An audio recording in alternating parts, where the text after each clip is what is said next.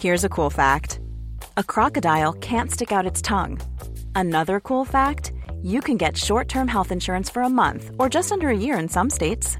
United Healthcare short term insurance plans are designed for people who are between jobs, coming off their parents' plan, or turning a side hustle into a full time gig. Underwritten by Golden Rule Insurance Company, they offer flexible, budget friendly coverage with access to a nationwide network of doctors and hospitals. Get more cool facts about United Healthcare short term plans at uh1.com. Heraldo Radio. El dedo en la llaga. Había una vez un mundo en el que nadie creía. Un país de historias inexplicables. Una nación con personajes asombrosos. Santo Tomás tenía razón. Hay que ver para creer. El México increíble, las verdades que duelen, la voz de los que callan, el dedo en la llaga. Infórmate, diviértete, enójate y vuelve a empezar. El Heraldo Radio presenta El Dedo en la Llaga con Adriana Delgado. Recuérdame, hoy me tengo que ir, mi amor. Recuérdame, no llores, por favor. Te llevo en mi corazón y cerca me tendrás. A solas yo te cantaré, soñando en regresar. Recuérdame, aunque tenga que emigrar.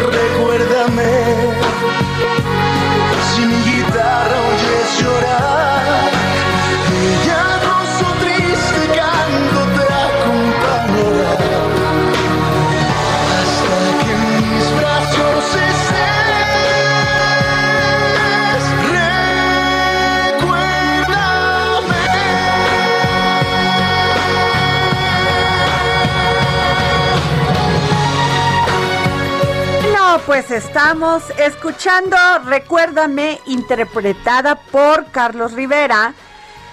Y es que Recuérdame forma parte de la banda sonora de la maravillosa película Coco. Qué ¿Qué belleza. tal, jefa? Una belleza de película, ¿eh? Yo, la verdad es que siempre he dicho que me parece un caramelo para el corazón esa ¿Verdad? No, bueno, además en un día como hoy. Sí, y tan difícil, ¿no? Porque claro, porque con una es- tradición tan bonita, pero sin poder. Claro, pero además, pues es el Día de Muertos, o sea, es una celebración en México que verdaderamente muchos dicen, oye, es que los mexicanos se burlan de la muerte. Pues no es burlarnos, es hacerle un verdadero homenaje a aquellas personas que amamos y que seguimos amando y que este día nos, nos representa de gran, de gran, ay, ¿cómo te diré? Esa emoción que da hacer nuestro altar de muertos, de pensar en qué le gustaba. Ah, por ejemplo, yo a mi hermana ayer le puse su, su copa de vino porque le encantaba tomarse su copita de vino. Entonces, ponerle su veladora, platicar con ella, decirle cuánto la quiero, porque pues no quieres por momentos, quieres por vida, ¿no? Qué bueno. Entonces, este, pues este es un día muy especial para los mexicanos. Sí, Adri, y sobre todo yo creo, y lo digo con mucho cariño para todos los que nos escuchan, y tú estarás de acuerdo en que además es un año pues de muchas despedidas, de pérdidas en soledad, en medio de mucho dolor, de pues no, saber qué está pasando y, y también un fuerte abrazo a todos como tú, Adri, que este año tuvieron una pérdida, que es bien difícil no poderse despedir de la gente como uno está acostumbrado a hacerlo, de, de, de no poder convocar a toda la gente que, que quiso a esa persona. Entonces es un año duro. Yo sí creo que, que, que por eso estamos tal vez estos días tan, tan emocionales, porque lo he platicado con mucha gente que, que no sé si lo notaste, más gente puso ofrendas, por ejemplo. Yo- Yo, Claro. tengo saturado mi Facebook, mi Twitter de fotos de, de mis amigos y de mis conocidos de ofrendas que tal vez antes no la ponían, pero hoy sí hubo una necesidad este año de, de sí ofrecer ese momento a las personas que amamos. Sí, año difícil y complejo, jefa Sí. Muy difícil y muy complejo, no solamente en México, en todo el mundo. Todo el mundo. Pero aquí tenemos esa bellísima tradición que ojalá se siga manteniendo por siglos y siglos. Y bueno, pues es esta canción y esta película de Coco que hoy es un buen día para volverla a ver. Sí, para todos los que están descansando en casa, ¿no? Que tuvieron este puente de escolar, bancario, pues que se sienten en familia a ver esta película. Así es, jefa Merlos. Y bueno, vamos a poner el dedo en la llaga con esta nueva sección de Denise Cuadra.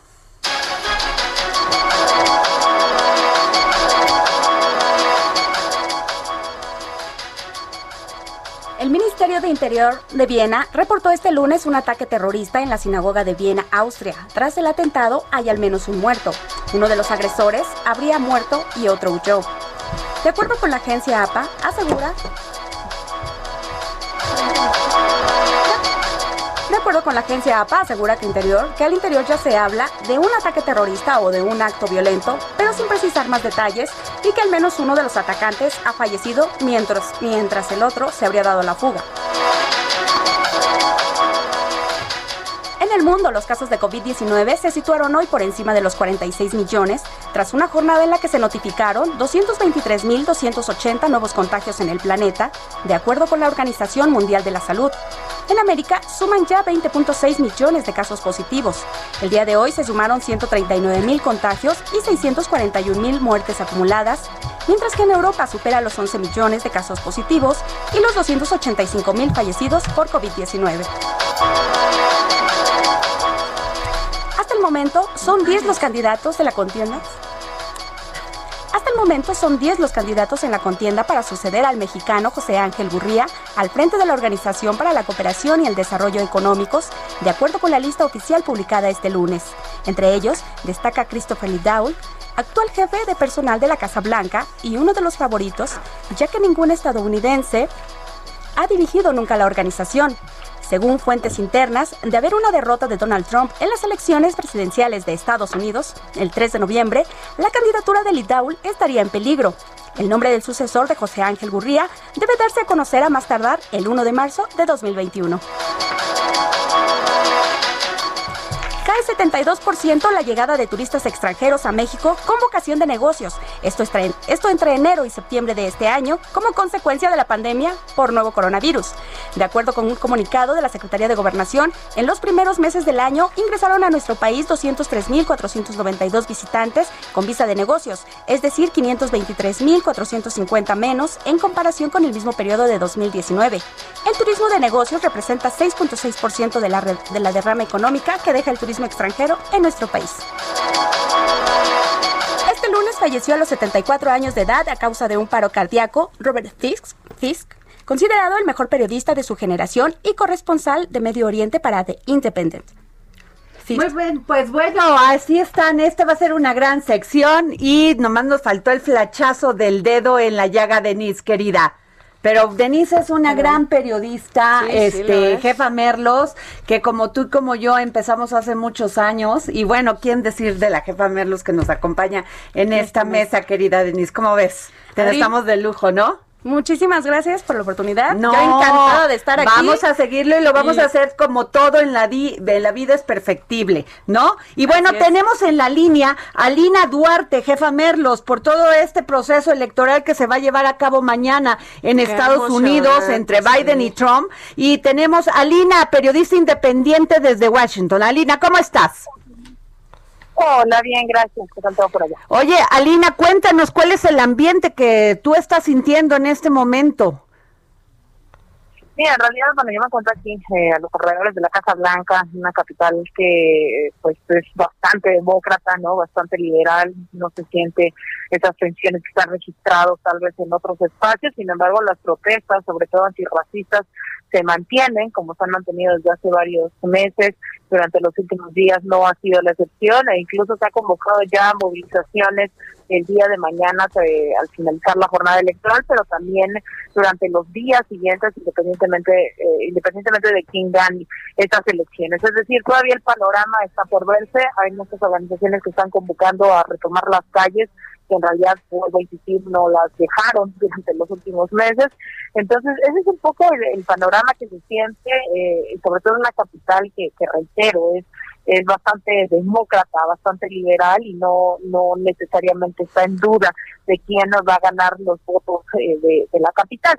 Sin embargo, bueno, también hay esta incertidumbre de qué es lo que viene, no solamente en las calles, sino en general en términos electorales, luego de que 95 millones ya pudieran a emitir su voto anticipado de los 250 millones de electores en este país. Es un voto que generalmente suele ser demócrata y pues Donald Trump en reiteradas ocasiones ha dicho que va a haber, ¿no? Dice, veamos, vamos a ver qué pasa para ver si o no los resultados, lo cual pues pone todas las alertas, ¿no? Sobre qué va a pasar, si sí se va a decidir mañana mismo las elecciones o, tendrá que pasar algunos días, si va a haber algunos juicios, como en el año 2000, que se tuvo que recontar los votos de, de la Florida y que tardó más de un mes. Entonces, y además es, uno de los estados muy, que definen porque entre este California, Jefa Merlos y este y Texas definen la elección. O sea, no importa el voto del voto este popular, ahí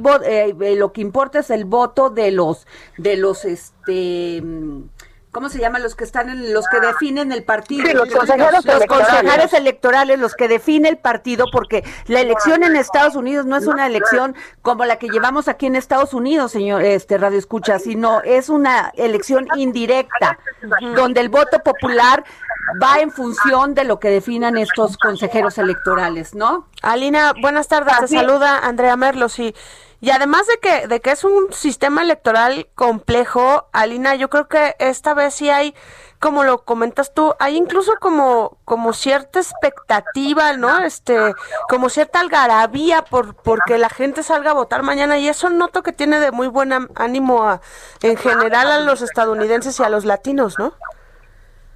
Pues yo más que decir que es un sistema complejo, yo diría que es un sistema totalmente antidemocrático, ¿no? Pensar que hay presidentes que no tienen el voto popular, me parece que tenemos que ir desmontando también esas narrativas sobre el ejemplo de democracia con el cual enarbolan intervenciones y golpes de Estado por todos lados. o sea, incluso hoy el presidente Donald Trump, recordemos, no fue el que más votos tuvo en las elecciones del 2016, fue Hillary Clinton con casi 3 millones que la aventajaban en ese momento. Entonces, es, es un sistema bastante antidemocrático, ¿no? Que no se ha reformado y que da a estados como Florida la posibilidad de decidir unas elecciones por sobre otros tantos.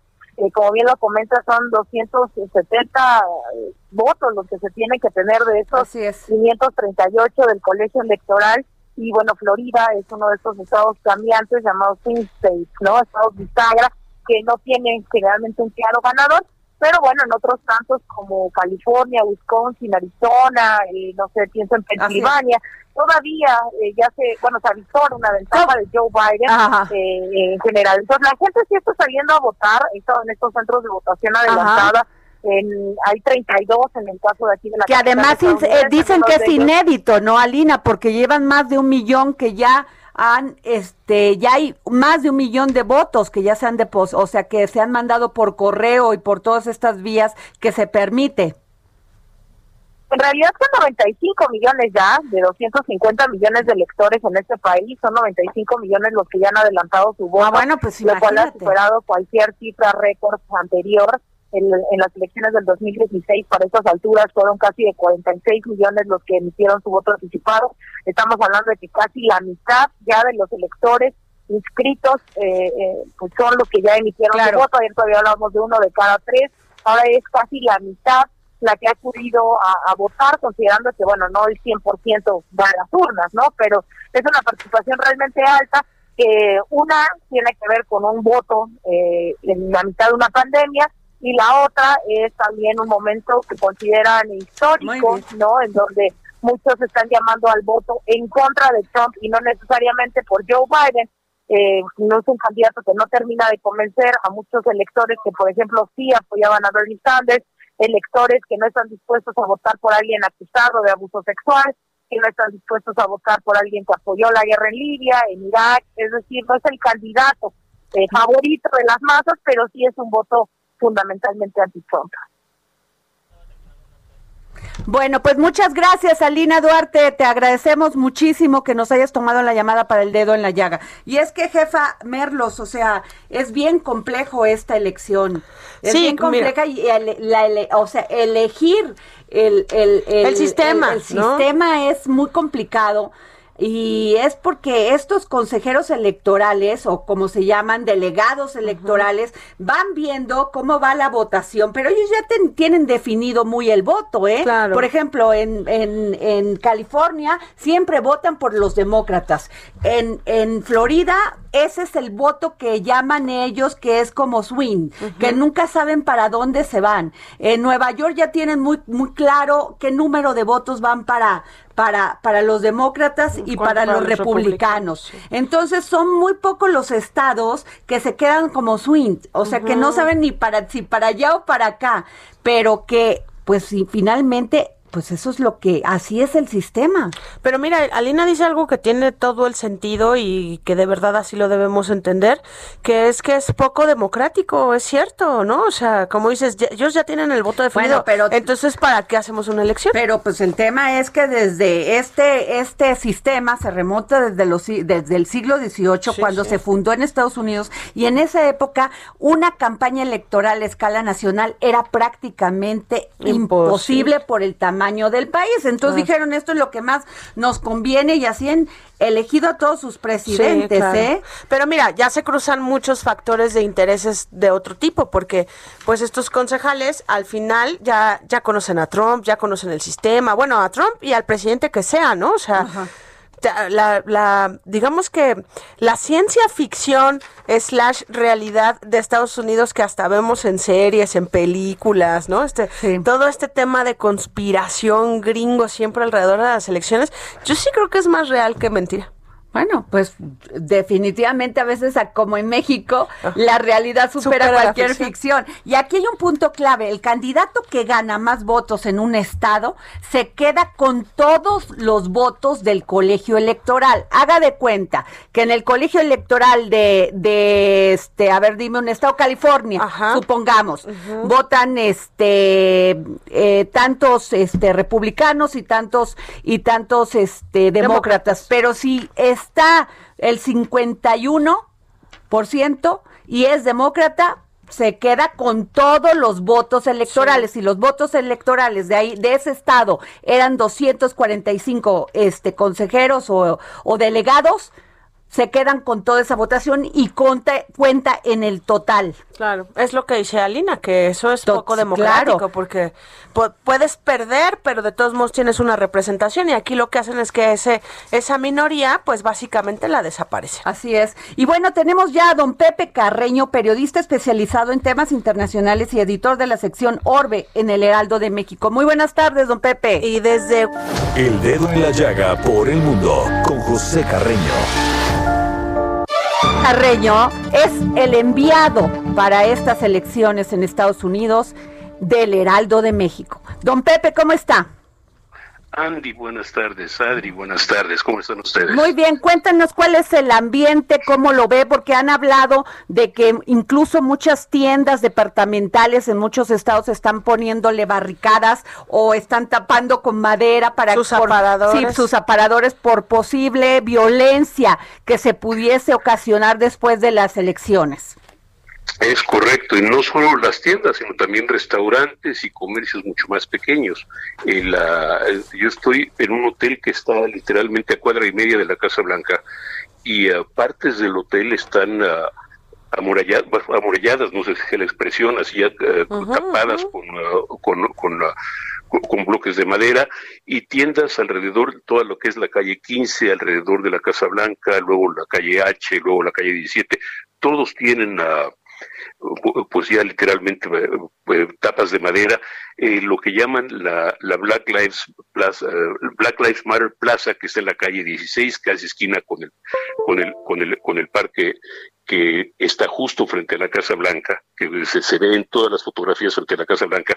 Ese parque está ya totalmente tapado, es- está totalmente amurallado por, ah, por vallas. La calle 17, tanto desde, perdón, la calle Pensilvania, tanto de desde la 15 hasta la 17, que es lo que abarca el bloque de la Casa Blanca, junto con el Departamento del Tesoro y el lo que llaman el viejo edificio ejecutivo de oficinas de la propia presidencia, también está ya cerrada la circulación.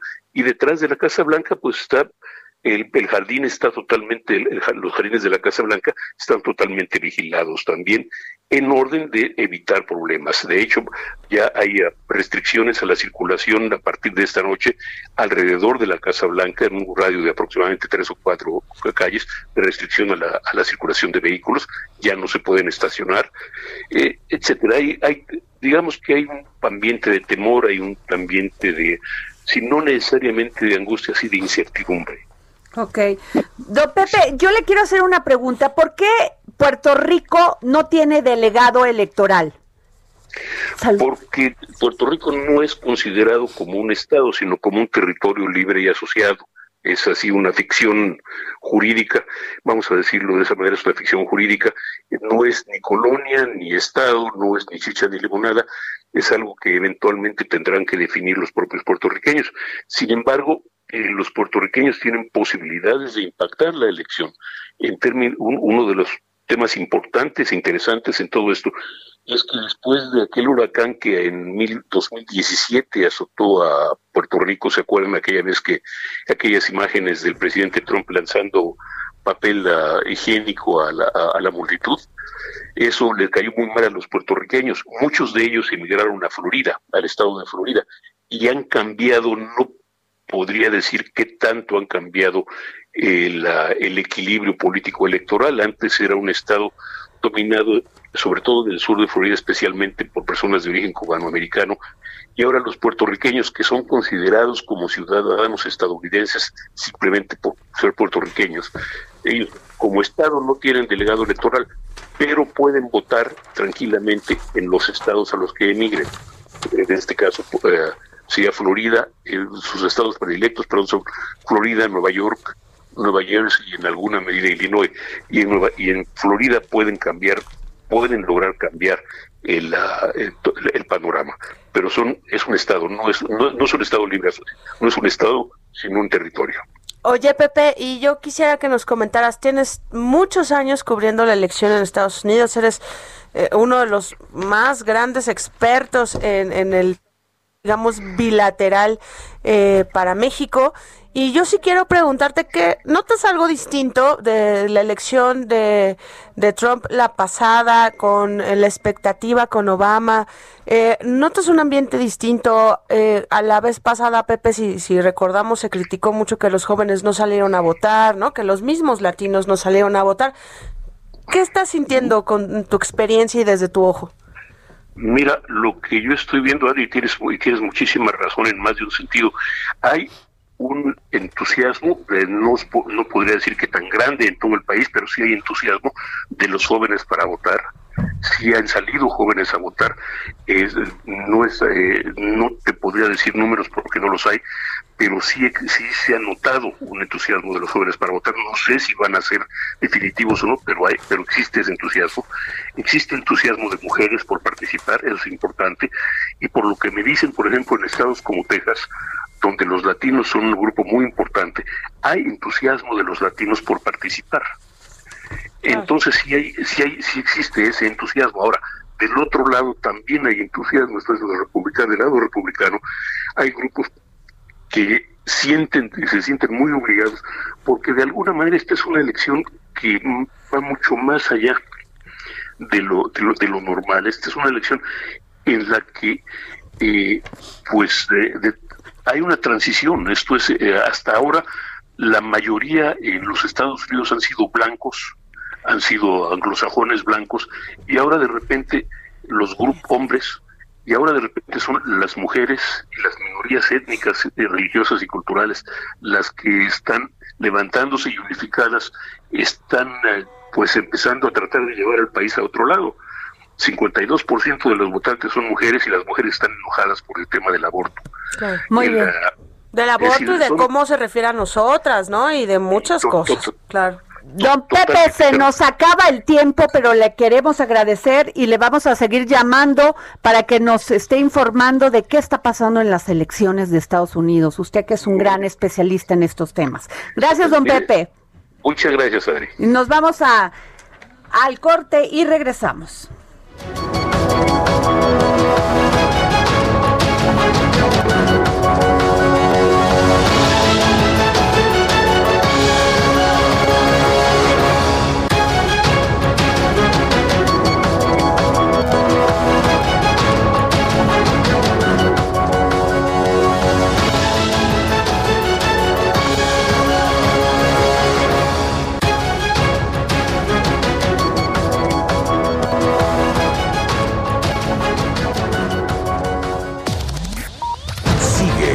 Adriana Delgado en su cuenta de Twitter.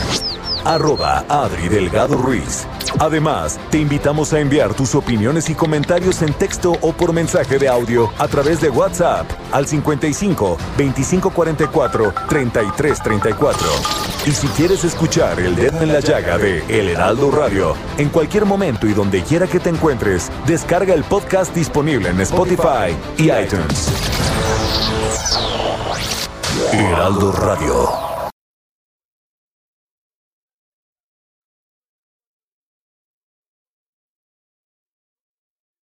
Heraldo Radio. Nos regresamos aquí al dedo en la llaga y seguimos pues hablando de este proceso electoral que se llevará a cabo mañana en Estados Unidos y tenemos en la línea a Yolanda García, periodista de 12 News desde Arizona en Estados Unidos. Muy buenas tardes, Yolanda, gracias por tomarnos la llamada para el dedo en la llaga. Muchas gracias a ustedes por ah, tratar de, de informar a nuestro país, ah, orgullosamente mexicana, ¿verdad? De lo que está pasando acá en Estados Unidos y, y así es, unas elecciones ah, históricas sin, sin lugar a duda. Oh, Yolanda, yo te quiero hacer una pregunta porque se ha eh, llamado la atención en el tema y muchos medios también lo han tocado. ¿Por qué Arizona podría ser decisiva para esta elección? Ah, exactamente los estados de batalla como como le está llamando se le está llamando verdad Arizona ah, se- es un estado mayormente republicano o por lo menos así se ha ah, se ha denominado el estado de Arizona como un estado republicano. En estas elecciones eh, las las elecciones están muy cerradas. Cabe mencionar que no hay ahorita ah, un a un candidato al, al que esté a Arizona más inclinado. Lo que sí se dice eh, y, estamos viendo que am, Arizona podría cambiar de color, podría convertirse en, en un estado demócrata ah, y es, es lo que está por verse en estas elecciones. Yolanda, ¿la perdimos? ¿Sí está? Yolanda, Yolanda, ¿ahí me escuchas bien? Sí, sí, Ok, escucho Hola. Yolanda, soy Andrea Merlos, te saludo desde acá de la Ciudad de México y quiero preguntarte algo que de verdad eh, me parece que en tu opinión es fundamental porque como mexicana y como periodista de una zona fronteriza que la verdad es que en el, en el mundo periodístico te pone en otro nivel, Yolanda, este... ¿Tú qué expectativas tienes sobre el tema migratorio y lo que y lo que va a seguir en el cortísimo plazo que es que ya la elección sea mañana? Ah, mira, eh, precisamente el tema migratorio, ah, eh, para mí, la verdad, y viviendo en Arizona y viviendo muy de cerca el, tema migratorio, eh, creo que es uno de los temas fuertes que va a que, que los votantes y sobre todo los votantes latinos podrían determinar de votar ya sea demócrata en lugar de republicano. También hay que tener en cuenta que el hecho de que el Partido Republicano, en este caso Donald Trump, tenga una agenda haya tenido desde las elecciones anteriores una agenda antiinmigrante. Ah, ha sido muy sonado obviamente los los pasados ah, eh, los pasados cuatro años y ha sido lo hemos visto de muchas maneras. También hay que tener en cuenta que el Partido Republicano eh, maneja am, se maneja anti a- aborto entonces esto es otro de los temas en lo que es es difícil para la comunidad hispana. ¿por qué? porque ah, e- es es mucho pro vida, la comunidad hispana es mucho pro vida, entonces ah, creo yo que es donde eh, eh, ha podido cambiar un poquito, es lo que he visto en algunas entrevistas a los latinos um, a favor de del candidato um, pre- eh, presidencial Donald Trump eh, que el actual presidente, entonces eh, que se enfoca más en, en, en la vida. Entonces, veremos, veremos, porque muchas personas están, eh, ¿cuál es, en qué me enfoco? ¿En, ¿En el tema migratorio o en el tema pro vida? Sí, el listado, la verdad, de pendientes de, de- del gobierno de Trump con, para con los mexicanos no cruza No, solo bueno, la migración, Adri y Yolanda. o sea, fatales, o sea. Cruza el tema aborto, cruza el tema de mujeres, cruza también el, el, el tema de justicia, cruza el tema de salud, ¿no? O sea, Y él pensó que nunca le iba a afectar. Claro. Yo creo que en este momento eso de hablar del muro, del muro, del muro, pero además no era, o sea, no es el tema del muro ni el tema de la migra- de la inmigración, sino es el tema de cómo lo decía. Es un discurso con qué de odio, desdén, claro. con qué, o sea, generar ese precisamente esa confrontación entre entre este residentes, entre inmigrantes, No, y, es de pieles, ¿eh? O sea, el, discurso de Trump que siempre ha sido de odio es, eh, es como supremacista. No quiero exagerarlo, pero así es. Yo creo que todos los que escuchamos, lo escuchamos hablar y sus tweets y todo. Yolanda, pero sin embargo, con esto que estamos comentando, Texas, que es un país que tiene muchísima inmigración y básicamente mexicanos y latinoamericanos, o sea, o bueno, sudamericanos, centroamericanos y sudamericanos. Y sin embargo, es uno de los estados donde cuentan, pues tienen más más votos del Consejo Electoral y de y siempre de los delegados electorales y siempre es como más republicano, ¿por qué? Ah, así es, este, este estado ha, ha sido un estado mayormente, am, mayormente republicano a través de los años lo hemos visto. No se ha visto un candidato ah, presidencial ganar a Arizona. Am, eh, eh, un candidato re- eh, demócrata, perdón, ganar Arizona y lo hemos esto sería histórico, como les mencioné al principio, no nada más por la pandemia, sino también ah, porque como hemos visto, DACA ah, estuvo en la Corte Suprema eh, los eh, salimos triunfantes en ese as- aspecto. Aquí en Arizona está muy fuerte.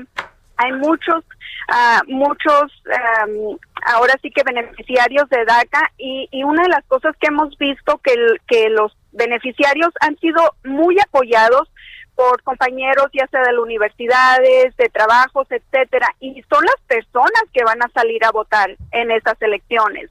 Entonces, eh, hemos visto también las últimas semanas eh, la campaña, las dos campañas, pero la campaña eh, de, de Donald Trump ha estado, ha hecho mucha presencia aquí en Arizona, obviamente porque está tratando de ganarse eh, el voto, ¿verdad? A lo mejor de, la, de esas personas que están indecisas am, y, y, y, por supuesto tratando de, de hacer a las personas cambiar de idea y en ese en ese intento también hemos visto eh, en algunas ocasiones por ejemplo como como ya mencionaron ustedes muy fuerte referente a los mexicanos en alguna ocasión que estuvo aquí ah, presentó a unas personas de un restaurante mexicano donde él fue a comer. Siento yo que tratando de suavizar eh, eh, ese este tema, pero el hecho de que ha estado aquí eh, tantas veces la campaña de Donald Trump es porque eh, obviamente están viendo que, que hay algo que se tiene que hacer para poder ganar este estado que ahorita estamos eh, eh, entre 50 y 50 se podría decir. Yola- a Yolanda, ¿cuántos votos son este de Arizona? Ah, ¿Cuántos mm, votos? Votos electorales, o de los de los delegados. Ay, sabe, no, no recuerdo ahorita en el momento casi. No te preocupes. Era 200. ah, No, pero de los de, de los delegados de ahí, ¿qué serán? Como 20, 30, porque 55 tiene de los delegados, tiene este Texas y más o menos 38 tiene este, no, 55 California y algo así como 38, 40 tiene este Texas. ¿Cuántos tendrá? Pero bueno, ese dato ahorita lo checamos, querida Yolanda. Porque en Claro total sí. tienen que ser como 538, ¿no? Más o Eh, menos. Entonces, pues bueno, este, gracias Yolanda García, gracias por habernos contestado la llamada para el dedo en la llaga.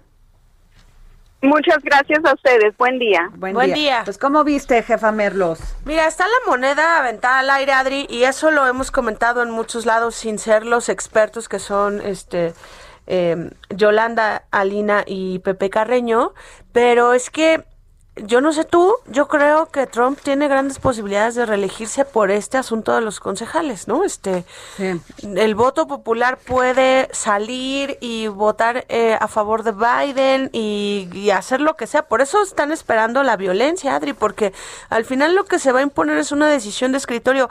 Y yo creo que, que Trump la tiene hasta medio amarrada, Adri. No sé tú qué expectativa Pues tienes. es- eso decían, ¿no? Y circulaban eso, que ya, este, que se estaban esperando un fraude electoral, Sí. o sea, como que ya, pues porque eh, la verdad, eh, no entiendo entonces para qué tanta campaña, para qué todo lo que hacen los candidatos en Estados Unidos, si finalmente quien decide el voto es un delegado elector o un consejero electoral, Sí. ¿no? Y que además esos consejeros los ponen los partidos políticos, o sea, los demócratas o los republicanos. Sí, sí. Y por y por estado, por ejemplo, Texas tiene cincuenta y tantos, o ahorita voy a, ahorita les digo el número exacto, y, y este o 50, tiene que ser par, tiene que por 50, ¿no? Y entonces ahí, pues pueden votar, o sea, pueden votar 25 demócratas, 25 este republicanos, pero hay eh, esos países, esos estados siempre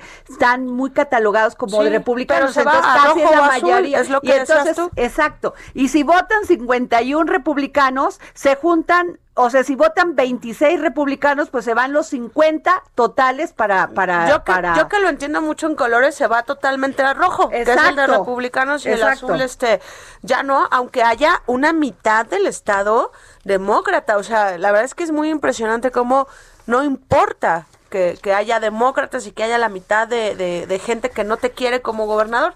Ahí este se impone el tema de los concejales. Entonces, pues ya esto ya va a ser mañana. Yo creo que va a ser un- una muy buena salida a votación. Me estaba acordando de otro tema que pre- le pregunté a Pepe, que te acuerdas que la elección con Trump se juzgó mucho a los jóvenes y ese año fue el Brexit también, por ejemplo. Claro. Que dijeron, no salieron a votar, ¿no? Fueron omisos, fueron...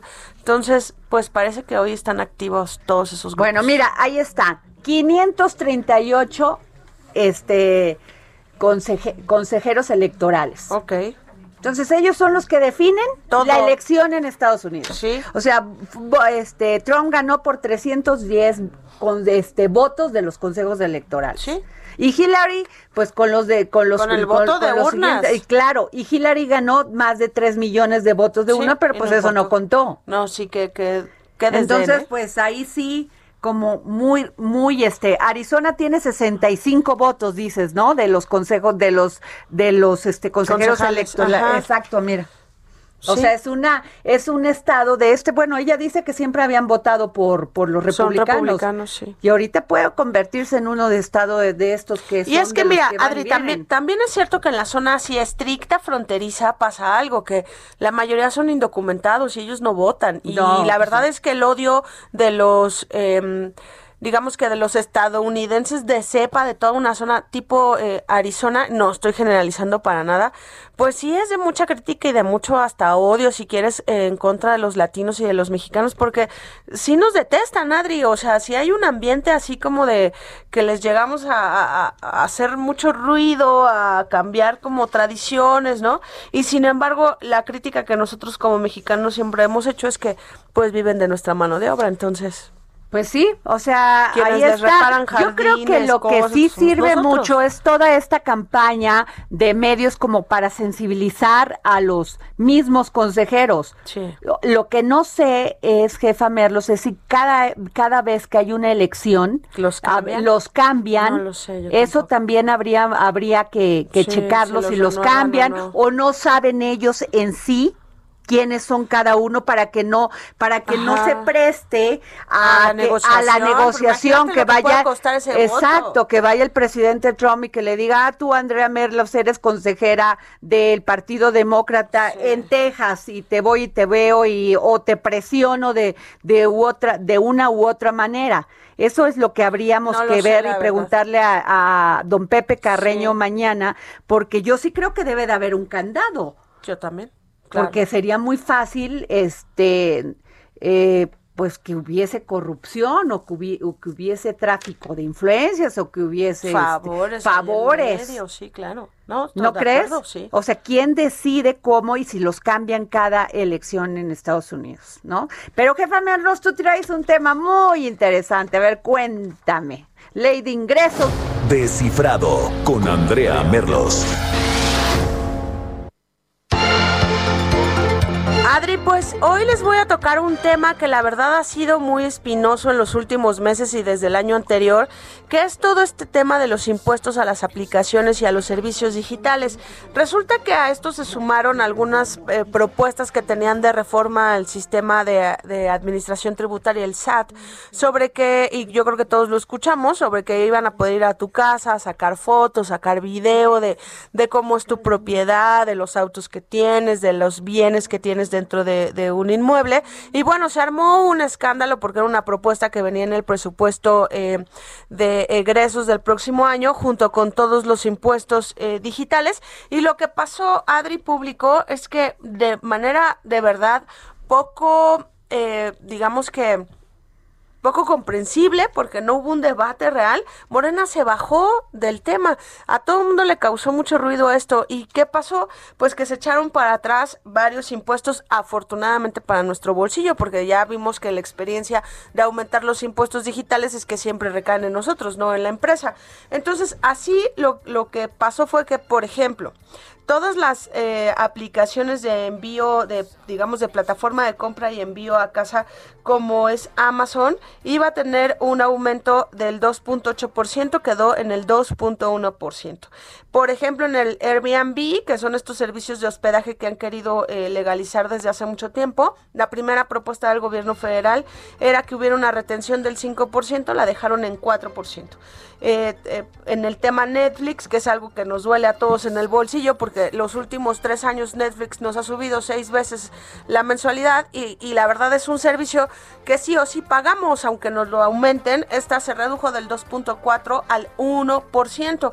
Esto no quiere decir que nos van a reducir eh, el precio de nuestras mensualidades, no, pero por lo menos no van a incrementarse el próximo año y van a tener un ajuste sí a la baja, pero digamos que eventual. Y el chiste es que pues en los próximos años pu- pueda eh, calcularse esto. Ajá. Eh, todo esto, Adri, tiene que ver con que también se eliminó este llamado Big Brother que se le hizo al SAT de tomar video y fotografías. Morena consideró que esto no era viable y se quitó de todo el, el paquete económico del próximo año. Y lo que se va a afectar ahorita son eh, más o menos 5 mil, de 5 mil a 8 mil millones de pesos que iban a ingresar por estos impuestos. ¿Se acuerdan que estaba eh, el impuesto a la, a la compra y venta de catálogo, por ejemplo, que, que fue una gran crítica de todas estas personas que sumado a su empleo venden marcas como Avon o Mary Kay o Natura, digamos que zapatos, ropa y de todo, que esta gente iba a tener que asumir también un impuesto de ventas y entonces todo esto se quitó por fin, por lo menos no se quitó, digamos que se rebajó y esto ha hecho que haya un mejor clima en el ambiente tanto con las empresas, que a mí me parece, esa es una opinión muy personal, que en el cabildo con las empresas privadas, pues sí hubo ya una negociación de ya párenle a sus Claro. incrementos, porque este año les puedo hacer una lista y todos se van a sorprender, que va desde un Uber hasta un Netflix, hasta todas las aplicaciones de televisión en streaming, que ahora es cuando más las Pues usamos con la pandemia, decíamos el otro hasta día, ¿te acuerdas? internet, Claro. hasta la venta, o sea, todo lo estamos comprando ahora en un alto porcentaje vía internet y ha sido además la manera en la que mucha gente ha salvado su economía, Adri, Claro. con negocios vía digital. Pero además, jefa, en las, en las economías más avanzadas, el tema de los impuestos es un tema, porque si, si estrangulas a las empresas con tanto,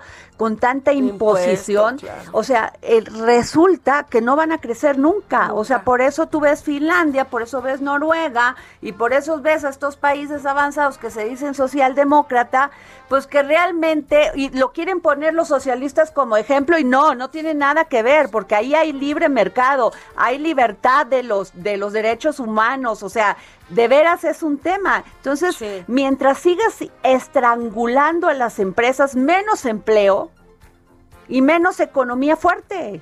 Exacto, pero además menos desarrollo. Y Claro. por ejemplo, aquí hicimos un ejercicio, Adri, con el equipo de, de mercados en el periódico y te sorprendes mucho porque es un tema muy sensible.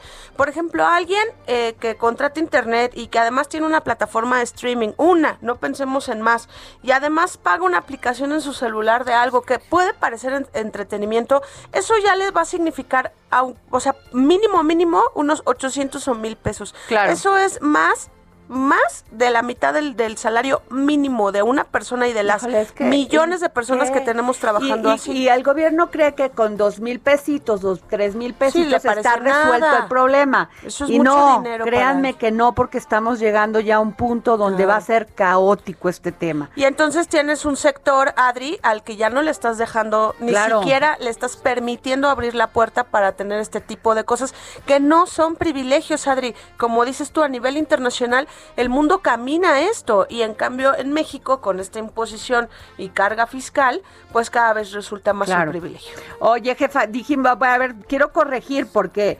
este te voy a decir, Texas, Texas tiene 36 votos, ¿eh? del Consejo Electoral. 55 tiene California, Arizona tiene 11 votos.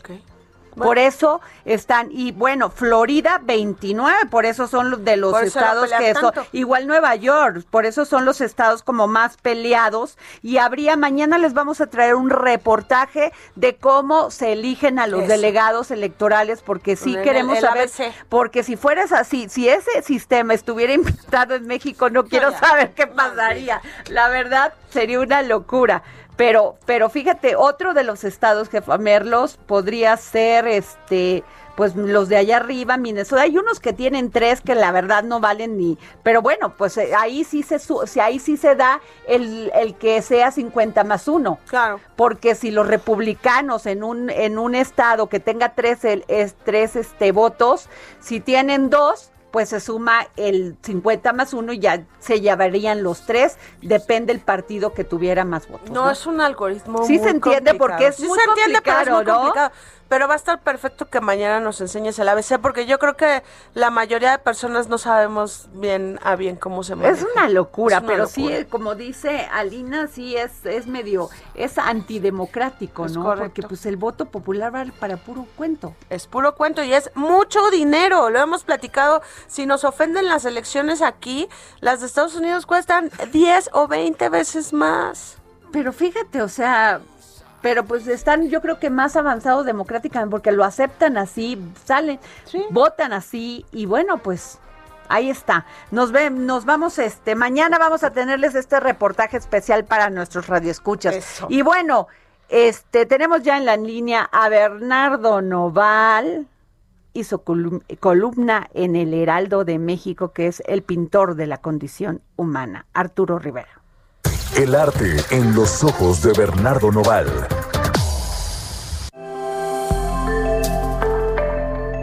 Bernardo, ¿cómo estás? Adriana, gusto en saludarte. ¿Cómo estás? Muy bien, pues aquí hablando la jefa Merlos y yo de las elecciones en Estados Unidos. ¿Cómo ves? Sí, mañana va a ser un gran día. Tenemos que estar alertas y con el dedo en la llaga, ¿no? Pues sí, así es. Oye, Bernie, a ver, cuéntanos de Arturo, Arturo Rivera. Rivera. A ver. Sí, fíjate que acaba de fallecer, entonces escribí de él porque creo que a veces no pensamos en la condición humana que como lo defino yo, es todo lo que padecemos entre ángeles, demonios, calvarios y calamidades y a eso le llamamos la condición humana y justo lo que Arturo pintaba porque pues él tenía una técnica muy peculiar, Adriana, que era el hiperrealismo, hacer Bien. las obras lo más real posible, lo más parecido a lo que vemos, nos vemos nosotros frente a frente, ¿no? Como yo veo tu cara, como tú ves la mía. Y lo que él eh, hacía en su gran experiencia en la gráfica también y en sus trazos, era la expresión artística de todo el sufrimiento de la humanidad, la tristeza, de pronto el enojo, el coraje, la histeria, la pesadilla, la muerte y también la vejez, por ejemplo, ¿no? Claro. Entonces me encanta porque yo no lo conocía desde hace mucho, pero hace como tres semanas escuché de él, me metí a estudiar y entendí que es alguien que plasmó el otro lado de la moneda con, con una obra imponente y muy vasta. Y pues creo que hoy le, le- le dediqué esta columna por eso, porque creo que a veces la belleza es efímera y el, horror- el horror es eterno, Adri. Claro. Y pues Incluso estoy viendo eh, en este momento un autorretrato.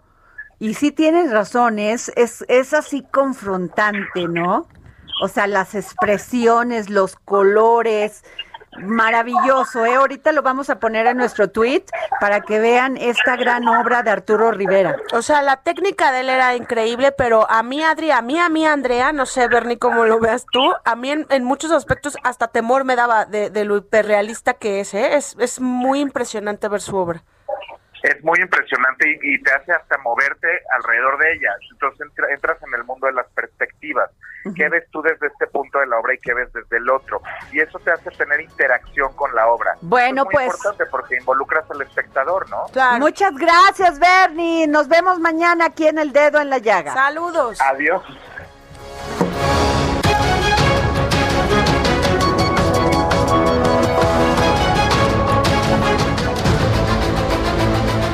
El Heraldo Radio presentó El Dedo en la Llaga con Adriana Delgado. Heraldo Radio. Planning for your next trip? Elevate your travel style with Quince. Quince has all the jet setting essentials you'll want for your next getaway, like European linen, premium luggage options, buttery soft Italian leather bags, and so much more. And is all priced at 50 to 80% less than similar brands. Plus, Quince only works with factories that use safe and ethical manufacturing practices. Pack your bags with high-quality essentials you'll be wearing for vacations to come with Quince. Go to quince.com slash pack for free shipping and 365-day returns.